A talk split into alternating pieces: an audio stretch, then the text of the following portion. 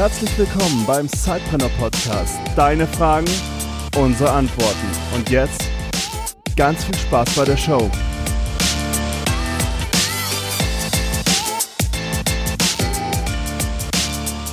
Ja, willkommen zu einer neuen Folge von Eure Fragen, unsere Antworten im Sidepreneur Podcast. Uli hat uns gefragt, eine, wow, eine richtig gute Frage. Ich glaube, die kam auch schon einige Male. Warum nehmen Menschen nebenberufliche Gründer oftmals nicht ernst? Boah, ich glaube, da können wir beide was zu sagen. Ich lasse dir mal den Vorrang. Ja, also ich glaube, das Vorteil, was ich darin wiederfinde, ist halt vor allem, äh, ich ver verwende nicht meine volle Zeit äh, für das Projekt, ähm, mit dem ich mich äh, selbstständig mache oder mit dem ich halt mein, auf dessen Basis ich mein Unternehmen gründe. Und dieser Vorwurf, das impliziert ja diesen Vorwurf, ne? Dass äh, dem sich nebenberufliche Gründer oftmals ähm, konfrontiert sehen. Und da ist glaube ich, ganz wichtig, auch mal zu zeigen, gibt es, gibt es vielleicht auch ein, bekannte Beispiele für nebenberufliche Gründer, die wirklich erfolgreich sind. Weil es geht ja nicht immer darum zu sagen, okay, ich möchte diese Gründung ewig nebenberuflich machen, sondern ähm, ich habe vielleicht mich auch da schon mal darauf fokussiert und habe bewiesen, dass dieses, äh, dass dieses Unternehmen, das ich auch vielleicht nebenberuflich vorantreibe, auch gut funktioniert und gehe mhm. dann in die Vollen. Genau. Und nicht jeder kann es sich eben leisten, das nächste Start-up äh, ohne Verpflichtungen aufzuziehen, weil viele Leute sind gerade bei uns in der Community vielleicht auch in der Lage, dass sie äh, nicht auf ihr Angestellten ähm, Gehalt erstmal verzichten können. Ja? Und der nächste Punkt, der, glaube ich, da auch ganz wichtig ist, geht halt auch mit eurer Story mal raus. Also wir versuchen es ja bei Sidepreneur ganz gezielt, auch diese Erfolgsstories zu zeigen, dieses Thema eben in die Öffentlichkeit zu tragen und zu sagen, hey, die Leute, die verwenden vielleicht weniger Zeit für ihr Business, aber die arbeiten nicht, deswegen nicht weniger hart dafür, ihr Traum zu verwirklichen. Sondern härter. Sondern, ja, vermutlich und sie noch arbeiten dafür. Genau. Ja, Felix, äh, du hast es, glaube ich, auch in deinem Buch schon mal angerissen. Wie würdest du dem Thema oder dieser Frage begegnen oder diesem Vorwurf? Ja, absolut. Also ich bin, bin echt glücklich, dass die Frage kommt, weil ähm, mir das echt ein Anliegen ist äh, und wir, das ist noch nicht normal. Und ich glaube, und das ist das letzte Kapitel im Vier-Stunden-Setup, es wird normal werden. Wir sind gerade auf dem besten Weg dazu, dass das kein, oh, du machst was nebenbei, was bist du für ein komischer Vogel, sondern es wird was ganz Normales werden.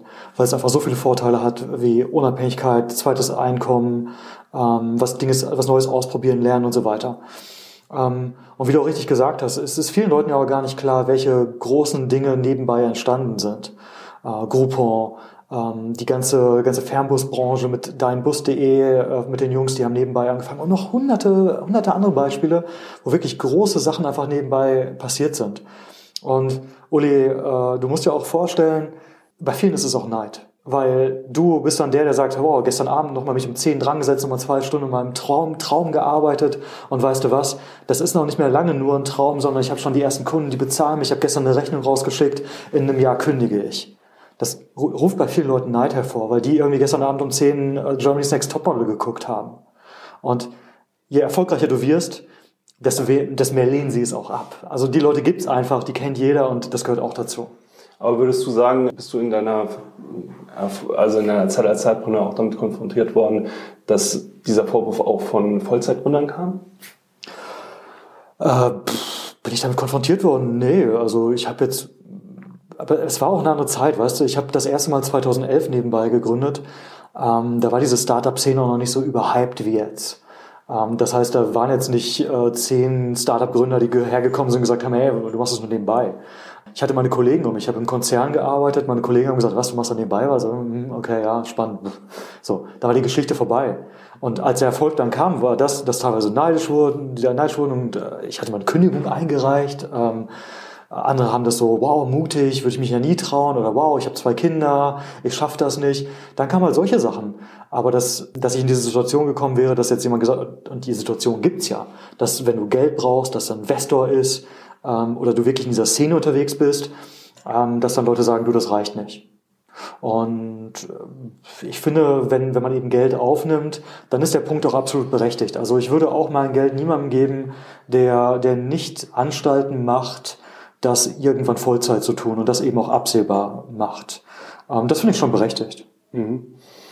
Ja, also ich glaube, grundsätzlich lässt sich auch so sagen, es kommt auch immer darauf an, wie du dann natürlich auch lieferst. Also ja. lass den Le äh, also die Leute können dir ja vorwerfen, was sie wollen. Wenn du dann äh, sie eines Besseren belehrst, weil du auch einfach lieferst mit äh, dem, was du tust, äh, kann dir das ja auch egal sein. Also wenn ich diesen Vorwurf höre, dann argumentiere ich auch gerne mit so erfolgreichen Konzernen oder Unternehmen, die jetzt weltweit ähm, wirklich erfolgreich sind und die als Nebenprojekt gestartet wurden ähm, und sag halt irgendwie, schau mal, ich mache das zwar auch nebenberuflich, aber ich habe das und das und das schon geschafft. Hm.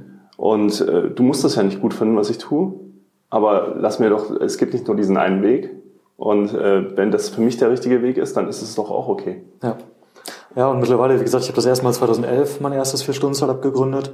Und wenn ich jetzt heute irgendwie erzähle, wenn Leute mich fragen, was machst du? Und dann sage ich, naja, erst habe ich, hab ich das gegründet, dann habe ich es später verkauft, dann habe ich ein Buch geschrieben, habe ich noch ein Buch geschrieben, habe ich noch nebenbei noch ein Buch geschrieben, dann haben wir nebenbei einen Verlag gegründet, den haben wir verkauft, dann mache ich nebenbei Vorträge, dann ist das zu meinem Vollzeitbusiness geworden. Durch dieses ganze, durch die Summe von viel nebenbei hast du plötzlich tausend Dinge gemacht, wo andere Leute irgendwie stehen und sagen, wow, ich habe die letzten fünf Jahre Beratung gemacht, ja, war auch eine coole Zeit, aber wo ich dann denke, ja, irgendwie, irgendwie hast du recht, aber du kannst es doch auch. Ja, ich glaube, das ist auch ein ganz gutes Schlusswort jetzt. Ja, damit ja. entlassen wir euch. Also, bis zur nächsten Folge. Du hast auch eine Frage? Dann stell sie uns ganz einfach per E-Mail in unserer Facebook-Community oder mit dem Hashtag Fragsheimer auf Twitter.